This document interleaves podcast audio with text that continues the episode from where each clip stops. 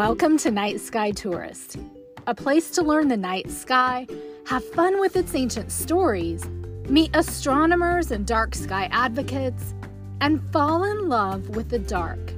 I'm Vicki Dirksen, your host and author of the website and blog nightskytourist.com. If you've never visited the website, I invite you to stop by after the podcast. Check out some of the great blog articles, browse through the resource page, and sign up for the newsletters. The newsletters have great content that is exclusive for subscribers. Are you ready for an adventure under the night sky? Let's jump right in. For most people, knowing what's visible in the night sky and when doesn't register on their list of important things to know. Our Google calendars have replaced the need to know the current moon phase. It's made it unnecessary to track landmarks to anticipate the solstices or the equinoxes. And it's made us forget how to use the constellations and certain stars to track time. Our wristwatches and smartphones can let us know what time it is down to the very second. And so paying attention to the sun by day or the movements of the stars by night are really no longer needed. But tracking the calendar of the year and time throughout the day with these devices are so new that they barely register as a blip in time when compared to the long history of humans on Earth. There are places around the world that were constructed by people thousands of years ago to do this important tracking. And so many of these places are still standing today. And in this episode, we're going to chat with a couple of people who are going to share with us about thousand year old petroglyphs in Utah that were used for tracking time in really unique ways. Fremont Indian State Park in Utah is a treasure trove of thousands of incredibly old petroglyphs. And in recent years, John Lundwall discovered that some of these petroglyphs had an astronomical meaning for the indigenous people who had lived there. I get so excited when I hear about this kind of stuff because really it's a showcase of humanity's night sky heritage. Our ancestors were deeply in tune with the night sky because their ability to survive from one year to the next depended on knowledge of that massive sky calendar. They needed it to know when to plant and harvest their crops at the right time, when to hunt for certain animals, when to prepare for winter, and when to hold their sacred festivals and ceremonies.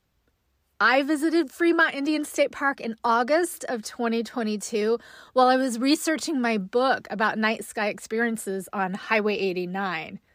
Fremont Indian State Park sits along Interstate 70 near Richfield, Utah, and it's only eight miles west of Highway 89. So, when I was in the area, I arranged a meeting with Elizabeth Nagengast Stevens, and she's the curator of collection for the park's museum. She gave me printouts of where to find the petroglyphs that had the astronomical connections. She gave me some write ups that were done by John Lundwall, and she gave me a personal introduction to the park and the people who once inhabited it. And then I set off on my own to explore these amazing artifacts. I was blown away by the number of petroglyphs I saw everywhere I turned. This park is truly a historical treasure. And if that weren't enough, it's also a certified international dark sky park. You can camp in the park's campgrounds and see a stunning view of the night sky and the gorgeous Milky Way. And there's extremely low light pollution from Richfield, which is 20 miles away. I'm thrilled to have both Elizabeth and John Lundwall as guests on this episode. We're going to chat with John first. John holds a doctorate in comparative myth and religious studies from Pacifica Graduate Institute, where he also teaches. And I'm thinking in another life, this must have been my academic path too. I love this stuff. He's also a founding board member of the Utah Valley Astronomy Club, and he partners with state and national parks in Utah to help run their astronomy programs. He's also the team leader of the Utah Cultural Astronomy Project, which surveys, records, and protects Native American rock art sites across the entire state. So please join me in welcoming to the podcast John Lundwall.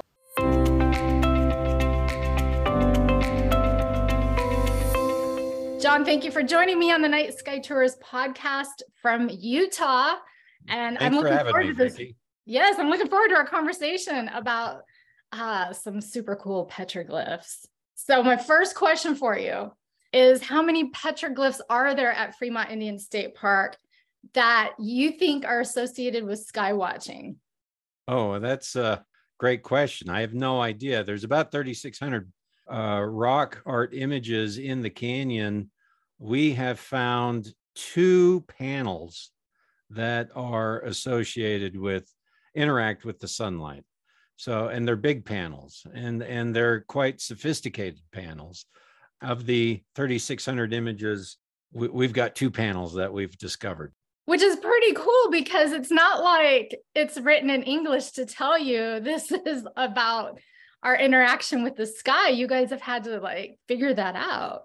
You know, uh, actually, I was uh, I started uh, my study in Fremont Indian State Park in 2017. I was down there to run a star party because they were registering for dark sky status and they needed to have some star parties. I I'm a founding board member of the Utah Valley Astronomy Club, and so we partner with state parks to help run their astronomy programs. So I was just I was down there for three days to run a star party, and I didn't know anything about Fremont Indian State Park or their petroglyphs when I was down there. It was my first time. And I just so happened to walk up, you know, during the three days I'm star partying at night, and during the days I had my son with me, and we were just walking the trails. And I just happened to walk up to one panel right when a triangle of light was going right through the center of the wheel motif. And I I recognized immediately for what was happening.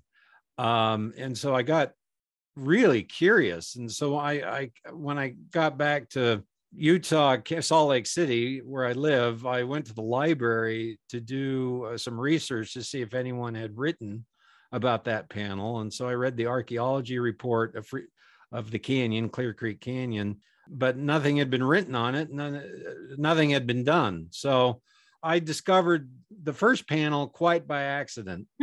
and and had I walked up to it an hour earlier, it would have all been in shade, so I wouldn't have seen it. An hour later, it would have all been in sunlight, so I wouldn't have seen it. So I just walked up right at the right moment uh, to see the interaction that was happening on it.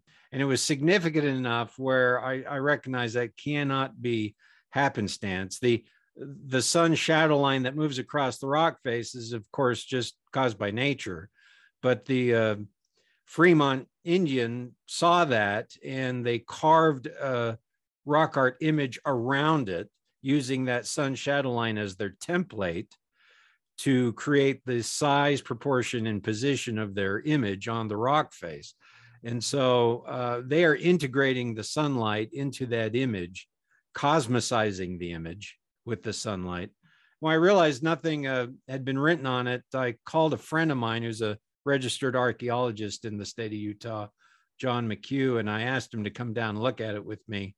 And uh, next thing you know, we we've been studying that canyon for several years.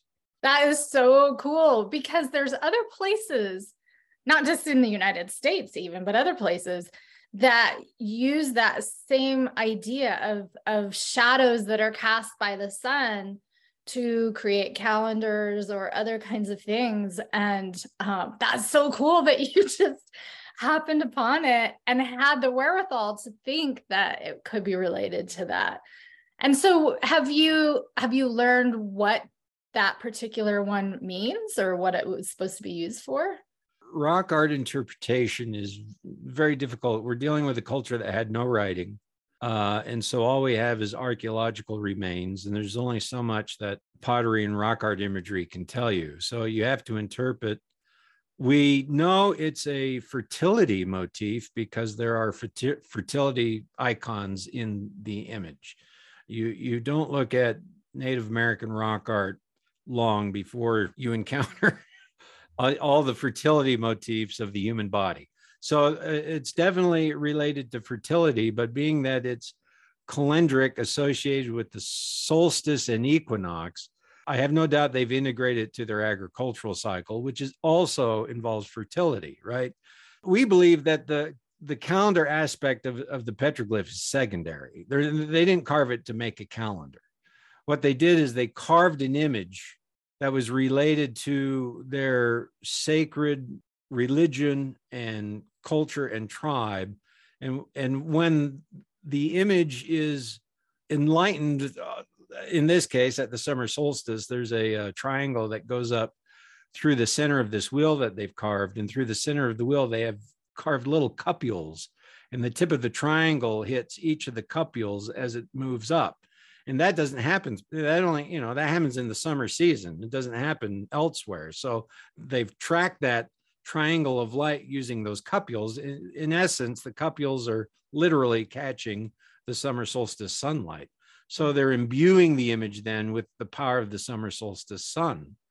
So the image becomes cosmicized. If you perform a ritual there at that time, then the power of the sun at that time is imbued in your ritual. And then you relay that into your agricultural cycle or any other fertility cycle. And so it's a way of linking heaven and earth, cosmicizing the tribe, really. So the primary aspect of the use of their imagery in this way then is sort of a cosmovision. It's a it's a, a ritual sacred religious activity that they're doing. The calendar aspects of it are secondary to that. That's awesome. How old do you think it is well there's actually layers of images on this one panel. Um, i'll send you a picture. So so the earliest layers are pretty early. I mean, probably uh, so the Fremont inhabited that canyon at least 300 CE to 1300 CE, so about a thousand year span. Uh, the the latest imagery, the the newest imagery is probably 1100 CE, but the older uh, imagery it could go back to 300 or earlier. Uh, there's some rock imagery just to the right of this panel that is really old. It's really faded. So that whole rock face is sort of a canvas of the sacred that was used when they first inhabited the canyon. So it, it could go back. We have no idea. It could be very early. It could be uh, pre Fremont there too you, we know that people have been going through that canyon and staying in the canyon all the way to 3500 BCE. Uh, so there's, um, you know, archaeological uh, hearth ash that's been dated to 3500 BCE. So it's been used for a very long time. Um, so you you've mentioned this panel, and then you said there's a second panel. What's the other one? Yeah, the other one is even uh, more spectacular. It's up on a high cliff face, and hiking to it uh, is, uh, for the most part, prohibited to the public because it's it's it's not an easy hike. I'm a big guy, but I hike to it. Uh, we we uh, discovered that a year later in 2018. We were there again at uh, the week of summer solstice, and we were just hiking the cliffs, recording uh, petroglyphs. Uh, we surveyed the canyon looking at all the taking the archaeological report and just trying to find all the petroglyph images and sort of get a feeling as to where each panel was where it was oriented i should tell you about that. But uh, we we again walked up to the second panel when the sun shadow line started to move down the rock face and it's you know it's probably 30 feet high the rock face and and the the petroglyph images are take about half of the rock face. Uh, so it's sizable. Um, but when the, the sun shadow line moved down it, it perfectly bisected a series of spirals as it moved. And th- there's a couple big sheep that it transected. And so when we saw it, we we said, well, that can't be accident. So we actually spent a whole year there uh, photographing how the sun interacted uh, on that panel, and it actually uh, interacts at summer solstice, equinox, and winter solstice. And the winter solstice interaction, I mean, this is unequivocal to us. At sunrise at winter solstice, you have to be standing at the panel because as soon as the sun breaches the horizon at sunrise, a, a vertical line appears bisecting the sheep and, and the spiral like someone just flipped a light switch. It's really amazing. And you can see that they have carved all the images on the rock face to conform to that sun shadow line at the solstices. That's just so remarkable. You know, we're just so busy in today's culture being inside. Yeah. And there's just no connection, it seems, anymore with that. You know, maybe we're up when the sun comes up, or maybe we happen to be outside when the sun goes down. Uh, but we're not typically paying attention to how that's interacting with the landscape around us. And yet, people who lived long ago and spent a lot of time in the outdoors, uh, gosh, it's just amazing how I think you mentioned this earlier about connecting the heaven with with earth. It's such a remarkable thing to well, us to get to see what they did. Yeah, it's uh we've lost a lot of that sensibility. Not you know not without reason. We have iphones and satellites and air conditioning and i bet they would have loved those things back then. For sure. But especially uh, you know up there at fremont indian state park it's it's dry and it's dusty and it's warm in the summer. It's very hot. It's a desert climate though. You know um between uh, 900 and 1200 there was a, a climate change. It was wetter the summer was longer. They had more precipitation. Uh, about 1250, a drought comes in and it's pretty severe. It affects the American Southwest in, in different ways, but uh, and then it evolves into kind of the weather we have now, which is longer winters and uh, drier seasons. It makes it much harder to grow corn, which is what they were growing, maize, bean, squash. Uh, but surely we've we definitely have lost the sensibility. We we only go down there, you know, we don't live there, so we go down there for solstices, equinoxes, sometimes cross quarter days, the days between the solstice and equinoxes. They live there year round. Mm-hmm. There could be solar interactions happening every month on different panels that they're watching that we would never know, uh, because every month they have a ritual. They, I mean, their primary calendar is lunar one.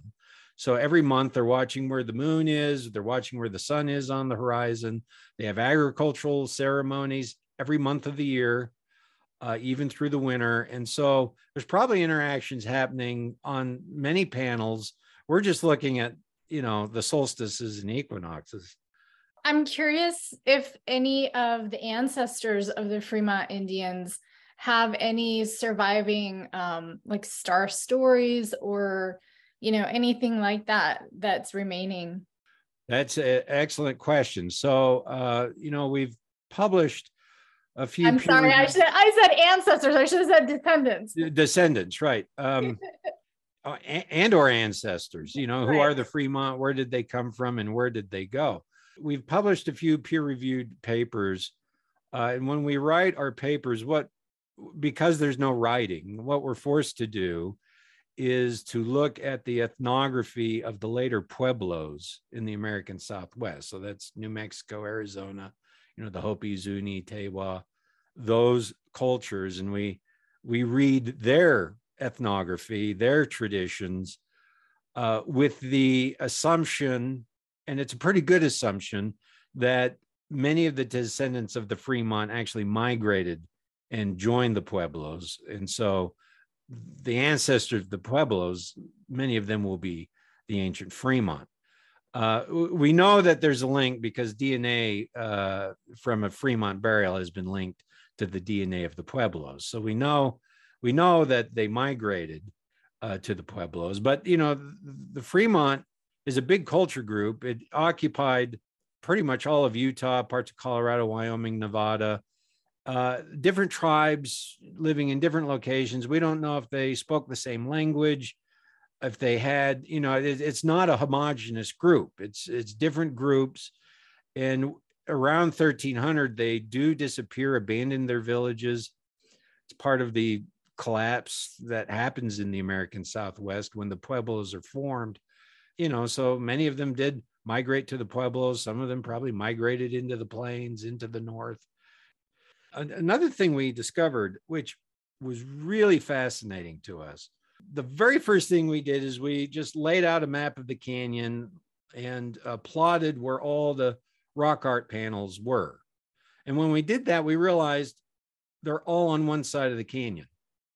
So there's, hmm. there's the canyon runs east west, which means there's a north side and a south side.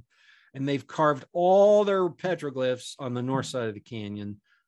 And we thought that's strange. So we drove and walked and hiked the south side of the canyon looking for any rock art, couldn't find any. All the petroglyphs, 3,600 of them, are on the north side. So once we realized this, I mean, uh, clearly this is significant. This is a methodology. They avoided that side and did this side. We began uh, recording. Um, we'd walk up to a panel and then basically just put our back to it and use a compass and record the direction it was facing, uh, the azimuth. And uh, we did that to all, uh, all the panels that we studied. And when we did that, we discovered that pretty much 99% of them all face between southeast, south, southwest. Even on the north side of the canyon, you know, the rock faces twist and you can carve a rock image any direction, right? Well, almost all of them face southwards and out of 3,600. And, you know, there might be more because we haven't looked at all of them, but, uh, you know, that clearly tells us that there's a methodology here that they're purposefully choosing the southward facing rock faces to carve their divine images. And again, uh, you know, our theory is they're orienting them towards the sun. In northern latitudes, the sun is declinated in the south. So when the sun rises and touches the image, it, it brings the image alive. And so they're orienting it towards Father, Sun, to the cosmic powers of, of the light so we think then it's kind of a form of sun writing these these rock art images the the ethnography says that they believed that the images were living breathing images of the divine mm. and what better way to make a image living and breathing than to align it to a sun shadow line during the year right when that happens it becomes a living breathing image of the sun we, we found that very interesting that is super cool. It's so it's so different than our current mindset, our way of viewing the world. And and I I would suppose that's part of the challenge is that we have a very different worldview today than what they would have had then. And so trying to understand what did that mean to them, I'm sure is just such a challenge. It's a permanent epistemological wall. there, there are aspects of it we'll never retrieve. You know, and I think that that's for me, what I take from that is that a lot of the the descendants of these cultures you know the indigenous indigenous people who are still living in those areas today tend to still have a greater connection to the nature and and just something beyond what most of us ever think about. And so i feel like there's so much that we can learn today from the people who you know are connected to those landscapes you know back to their ancestors. And so absolutely absolutely. I uh, because they still do have a connection uh, even though it's far removed from the sources of antiquity uh, they yeah they still have a, a profound connection. They uh, they still have a connection to their ancestors. Uh, Ca- caucasians don't really do that. Right exactly right other than the ones that we've turned into heroes or villains right right right. Part of the challenge is actually talking meeting with the indigenous tribes and and getting their take. Oh, you know this is sacred to them. Yes. And so it's uh i have a western mindset of ooh this is curious. Let's poke at it and figure it out right? And that's not their that's not their mindset. It yeah. is sacred you know leave it alone. And so you know there can be tension there. But in the end they have a profound connection to it that, that i have to learn from. And uh and uh, you know i'm i'm constantly a student. And, and that's got to be a, like a really fine line to walk between learning from them and then telling them what you're discovering of what their stuff means. Well, it, you're right. A fine line. I, I I don't even know how to walk that. I don't tell them what their stuff means. I'm asking them, you know, what they think it means, and um, I I try to look at that with what I'm looking at. What we are mostly focused on is not the interpretation of the rock art imagery, but just recording mm-hmm. uh, how the sunlight interacts with it, uh, you know, through the year, so that we, you know, we time lapse video it so that we can show it. Here it is. Mm-hmm. Okay, you come up with your own interpretation of what it means. We're just recording this. It's impossible, however, to do this without taking a few guesses as to interpretation. so of uh, course, uh, but then but you know when you're also comparing it with so many other places, I mean the Southwest is full of stuff like this. And so, you know, when you're comparing it with all of these dozens and dozens of places across the Southwest, I'm sure there's a picture that emerges, you know, some kind of story that you can gather from all of it. Well, yeah, they are definitely um, cosmological thinkers. For these, sure. Uh, Native uh, American indigenous peoples. Uh, the the sky world was as real as the earth world because you know it is. Yeah. and yeah. you know they they clearly saw the interrelation when a certain star rose on the horizon. Uh, that announced the sun and its position on the horizon, and that announced when you were to harvest or plant or you know some part of your agricultural cycle. All these things were connected and uh, and that was all connected to you know a pantheon of deities and rituals and tribal life and i mean there's so many interconnections. This is where it gets so difficult for someone like me is because i'm just looking at one little aspect of it and you dip your toe in it and and you realize that it's this big cultural complex that they are living you know yeah. this isn't just a matter of study. It's not just sky watching. They are living this. Yes. Um, and, and this is their way of life their way of breathing their way of seeing their way of praying. You know it's interesting that um, one of the reasons that i am so passionate about dark sky preservation is because when I hear about these stories and, and how vitally important the sky was, whether it was a sun casting the shadow or watching certain stars or planets rise on the horizon and things like that, it becomes so vital to protect the night sky, not just so we can see the stars for our stargazing enjoyment, but because what we're doing too is we're protecting a night sky heritage. The indigenous people are already removed from how can i put this?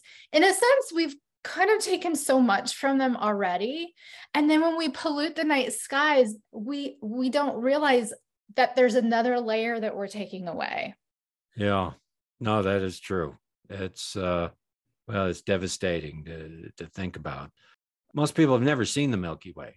Exactly. They, they look up and they ask what is that? What is that? They they they have not. The most people have no idea. They know the moon exists, but they have no idea what how it works. You know, its phases, how it rises and sets, and but it's true. I you know, um, taking the night sky away has probably has profound consequences. And so, just tell me your experience of looking out into a pure dark sky.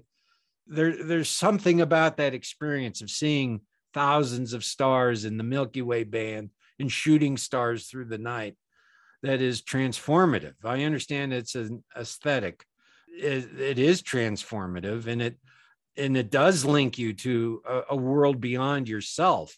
And when you cut all that out, you've turned the entire earth into a cubicle where you are the center. Oh God, that sounds terrible. You have per- you have perfectly described exactly what that is when I moved to Phoenix after growing up in northern Idaho, that's what it felt like. It felt like going into this enclosed space.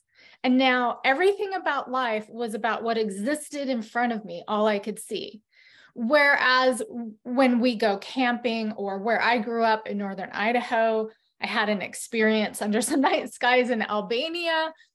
And those those moments where you're able to sit there and look up and you see a sky full of stars and you can spot a planet and you can see the Milky Way.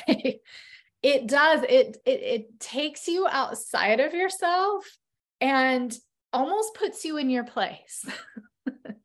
you sure realize enough. that yes, I feel like my problems are so enormous, but in relation to everything, they're not. It gives you a completely different mindset, a totally different mindset. It invokes a sense of awe. Yes. And uh, that is a transformative, maybe even a religious experience. John, where can people learn more about you, your work? Where can they find you? I have a website, uh, johnklundwall.com. It's where, you know, they can see photos that I've taken of the petroglyphs of our different sites. I actually travel the world. So, and they can catch up on our research there. I'm currently working on a couple videos that hopefully will be out in the next couple months. One for Fremont Indian State Park uh, about those two panels. And so it's all time lapse, you know, photographed, and people can see what we're looking at. That's awesome. So I want people to click on the show notes. I'll put link a link to that there. And then in the show notes, head over to the website because we'll have some images for people to look at. Don, yeah. thank you so much. I really appreciate this. Thanks, Vicki. Thanks for having me.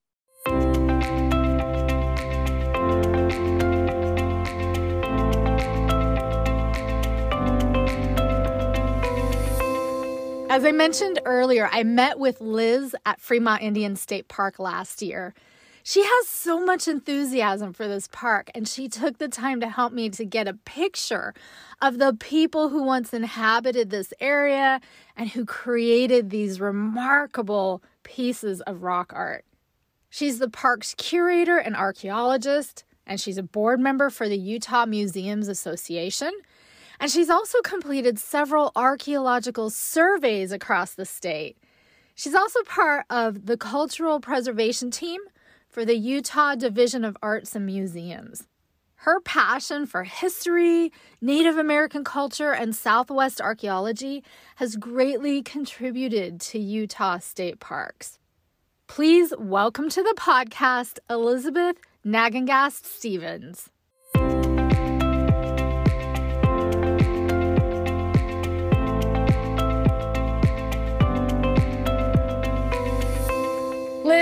So much for joining us on the Night Sky Tourist podcast to tell us more about Fremont Indian State Park. I'm glad to have you here. I'm happy to be here. So, Fremont Indian State Park is actually located along I 70 in Clear Creek Canyon. Uh, we're about 21 miles southwest of Richfield, Utah. We're kind of that hidden gem along the I 70 stretch from Vegas to Denver, which is how we get a lot of our visitation. There was an archaeology site actually discovered here in the early 1980s during the development of the highway. And that is uh, actually why we're here as a state park is to protect that site, steward that site, and um, protect its artifacts. So when I visited there in August of 2022, you were pointing out this area across the freeway where you were showing me that they literally took the hills down and the yeah. stuff that they were finding in there tell us a little about about that. The hill actually stretched quite far.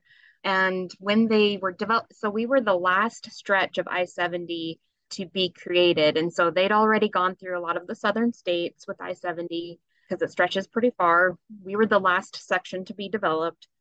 In the early 1980s they came through and they really wanted the hill gone one out of the way of the development, but two, they really liked the dirt that was on that hill. And so they wanted to use it for um, basically underneath the highway. Um, and so they started to dig into that hill and started finding artifacts. So they stopped all construction and they called in all of the state archaeologists, mainly BYU archaeologists and university archaeologists, and they did what we call um, rescue archaeology or salvage archaeology. Um, and so they excavated everything that they possibly could that was going to be destroyed, um, recorded everything, photographed everything, and retrieved those artifacts. And some of the artifacts that they were finding were a lot of pottery and lithics. They found a lot of structures, which not are all, are not all pit houses actually. So some of the structures were um, like gathering spaces. They were granaries where they used to store food. But to this day, it remains one of the largest Fremont villages, almost fully excavated in Utah. We're about 90% excavated, whereas a lot of other Fremont sites in Utah are, you know, around 20% excavated. So we were able to get a lot of information from our site. So, t- can you tell us who the Fremont Indians were, and do we know what they called themselves? Because I'm sure that's not what they called themselves. no. So, uh, the only reason they were called Fremont was because its first site, the first site of this type of culture, was found along the uh, Fremont River near Capitol Reef, present day Capitol Reef. And uh, it was not named after John C. Fremont, but the river was. And it just so happened that it was found on the Fremont River. And archaeologists like to name things geographically. So it just happened to be Fremont culture. They actually were around about 600 to 1300 AD. Um, in our area for Clear Creek Canyon, it's more closer to 900 AD to about 1300 AD. They were basically hunter gatherers that became a little bit more sedentary as the years went on. They were hunter gatherers that were nomadic, but then they started to settle in these villages and build these pit houses and create communities. And they kind of moved into farming. So they were kind of our first farmers in a way. They started to grow corn and later beans and squash. They are existing at the same time as what people know as the Anasazi, but archaeologists call the ancestral Puebloan. And so the people today who um, are the descendants from the Fremont Indians, who do they identify with? So modern day tribes actually refer to them. So such as the Hopi and the Paiute, they actually refer to Fremont individuals as Mokwitch or uh. And that means the small people. And so these individuals were small in our evolutionary history. They were, they didn't get very tall. Um, they lived in smaller structures and they didn't have the diet that we had today. So of course they're going to be smaller than us, but they like to call them not Fremont. They like to call them the names that I mentioned. And in all honesty, they lived 2000 years ago. We don't know what they called themselves. They didn't leave behind an alphabet for us. Even though they left behind rock art, there's no alphabet to it, right? it's not like hieroglyphics where there's an alphabet to match to the figures. They existed all over the state of Utah, but then parts of Nevada, parts of Colorado, Wyoming, and southeast Idaho. And so um, we actually, as archaeologists today, believe that these were not just one culture, that they were actually individual groups, but they're put under one basic umbrella. We think that they had differences in language more than likely, differences in um, artifacts and stuff like that. And we can especially see that in the rock art because in the Vernal area, you have Fremont rock art that looks absolutely different from rock art that's in the south. Mm. Um, and so a lot of people have studied the rock art and kind of grouped the Fremont in different groups throughout the state. So, what can people expect when they visit Fremont Indian State Park? Um, so we're kind of a unique park we have it all, is what I like to say. We are a historic heritage park. So we offer the archaeological site, we offer cultural programs that focus on the local culture and the prehistoric culture. But then we also offer camping, we offer hikes, bike riding, ATVs. Uh, we sit right in the middle of the Paiute ATV trail, which is a very long trail with very many tributaries and so we get a little bit of everybody, not just travelers, but we get a lot of people that are OHVing um, in the area or that are camping with us. We have a lot of repeat campers because they love our campgrounds. And then you guys are also an international dark sky park, is that right? That is correct. So we got our dark sky designation about two years ago, over two years now. So do you guys offer stargazing programs or anything like that at nighttime for your guests? One thing that we do offer um, starting in May, going to September, is Scorpions and Stars. So, Scorpions and Stars is a program that we pair the celestial with the terrestrial, meaning we get to see Scorpio, the constellation and the stars, and then we pair that with the terrestrial scorpion on the ground with us. And so we do a scorpion program. We teach you about the scorpions, their life cycles, why it's important that light light pollution, you know, and how light pollution affects the species and light pollution affects other animal species and stuff. And then we offer night sky viewing. So um, out here, you can see the stars very clearly, the Milky Way very clearly. And so we do a naked eye program, and I teach people how to spot planets versus stars or certain constellations in the sky. That sounds really fun because I've I've been over there. I know that you guys have really good dark skies there. Yes, it's so much fun. It's very popular. The kids love it. And even the grown-ups, I have to say the grown-ups love it as well. Um, when we say scorpion hunt, people are like, you catch scorpions? No, what we're doing is we're viewing them. And so you go out with black lights into our hillsides and you look for scorpions and the northern scorpion is the one that we're viewing. So that's the species that's in our park. And they actually um, have bioluminescence. So they have this beta carboline in their exoskeleton that actually makes them glow colors. And so with a black light, you can actually pick them out really well. That's really fun. I, I lead stargazing hikes here in Arizona, and there's always a couple people who carry a black light. Oh yeah. It's super cool, but it kind of creeps me out at the same time. I was going to say I was like I don't suggest if you have scorpions in your backyard to take a black like no black, like oh, yeah i don't i don't suggest it you do not want to know they are there oh that's great well liz where can people find more information online so you can find more information about Fremont Indian State Park and the events and uh, dates of our events and details for those on our website at stateparks.utah.gov. And then you just use the drop down menu to go to Fremont Indian State Park. All right. I will put a link for that in the show notes so people can quickly c- click on it and get right over to you. Perfect. Well, thank you, Liz. I really appreciate your time. Thank you for having me. You know, Utah is an amazing state when it comes to night sky experiences. You'll find some of the most pristine dark skies in the southern portion of the state, along with quite a number of international dark sky parks. There are so many state and national parks packed into this area, and most of the cities are small, which means minimal light pollution. The landscape of the southern part of the state is extraordinary with places like Zion National Park, Bryce Canyon National Park, Kodachrome Basin State Park, and over a dozen others. I love the drive on Highway 89 that goes through this area, both for its scenic quality, but also because it's a terrific jumping off point to all of these places. As for Fremont Indian State Park, I highly recommend that you spend some daylight hours there so that you can explore the petroglyphs and check out the visitor center. They have an amazing museum there with artifacts from this village that's across the interstate from there. And they also have some really fascinating books in their bookstore that you can take a look at to get a deeper dive into the culture.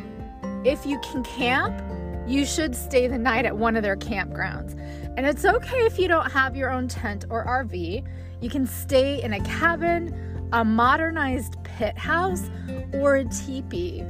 For more information about the park, you can visit stateparks.utah.gov and you can search for Fremont Indian State Park. For more information about John Lundwall, visit johnkLundwall.com. Lundwall is L U N D W A L L, johnkLundwall.com. And you can also get links for everything mentioned in this episode in the show notes or visit nightskytourist.com slash 60.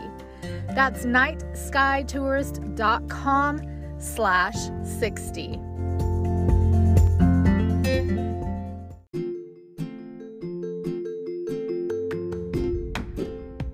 Thank you for joining me for another episode of the Night Sky Tourist podcast. If you enjoy the Night Sky Tourist podcast, please show your support by subscribing to it in your podcatcher and leave a written review. Your reviews are really important to me and they help others discover the podcast. Be sure to visit nightskytourist.com for great articles and resources. And while you're there, sign up for the newsletter for exclusive content. We'll see you here again in two weeks. Until then, keep looking up.